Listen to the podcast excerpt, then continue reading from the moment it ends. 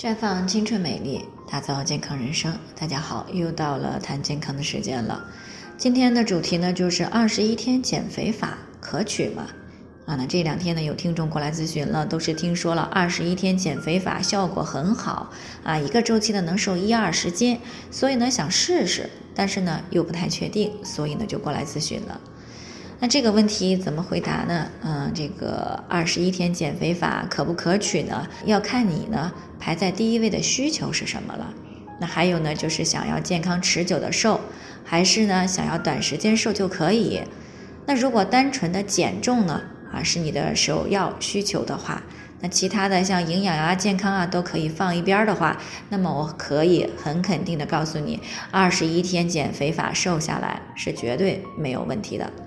毕竟呢，几乎不吃东西，或者呢吃很少的东西啊，那怎么可能会不瘦呢？啊，不过呢，瘦是瘦下来了，以后呢，要么更胖啊，要么呢就是一直病态的瘦。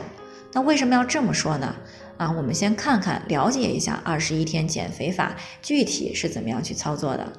这种减肥方法呢，啊，说是不用运动，也不用吃药啊，单靠调整饮食来实现。第一个阶段呢，就是前三天什么东西都不吃。啊，就只喝白开水。接下来的八天呢，是第二个阶段，每天呢就只吃一些单纯的啊蔬菜水果餐，比如说呢，每天只吃苹果啊，可以随便吃，不限量。那剩下来的十天呢，就是第三阶段啊，说是正常饮食，但是每餐呢不能够超过六成饱啊，并且呢睡前五个小时内呢不能够吃东西啊，这个呢就是二十一天减肥法的整个过程了。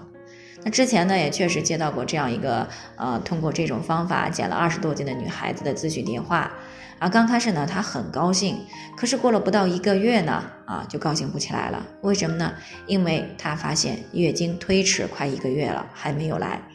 而且呢，头发掉的也厉害，情绪呢很烦躁，晚上呢还不停的做梦，整天呢也都是无精打采的，啊，没吃多少什么东西，一个月体重呢就增加了快十斤。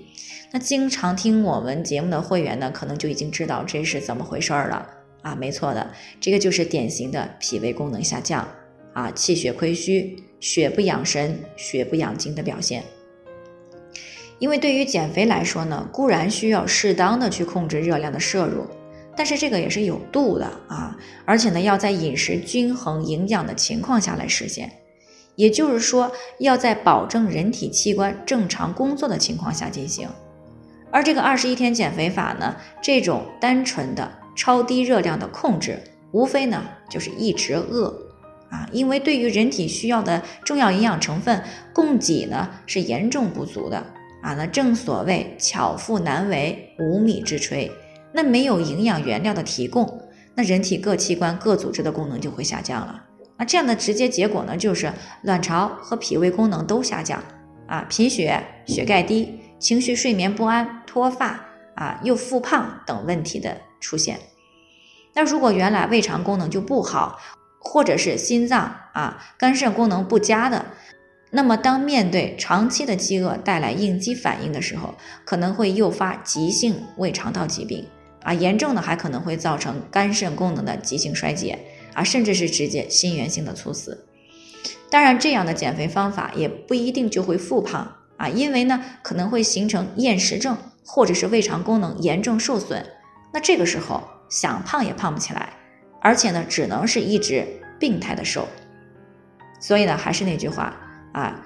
任何以牺牲健康为代价换来的体重下降呢都是不可取的。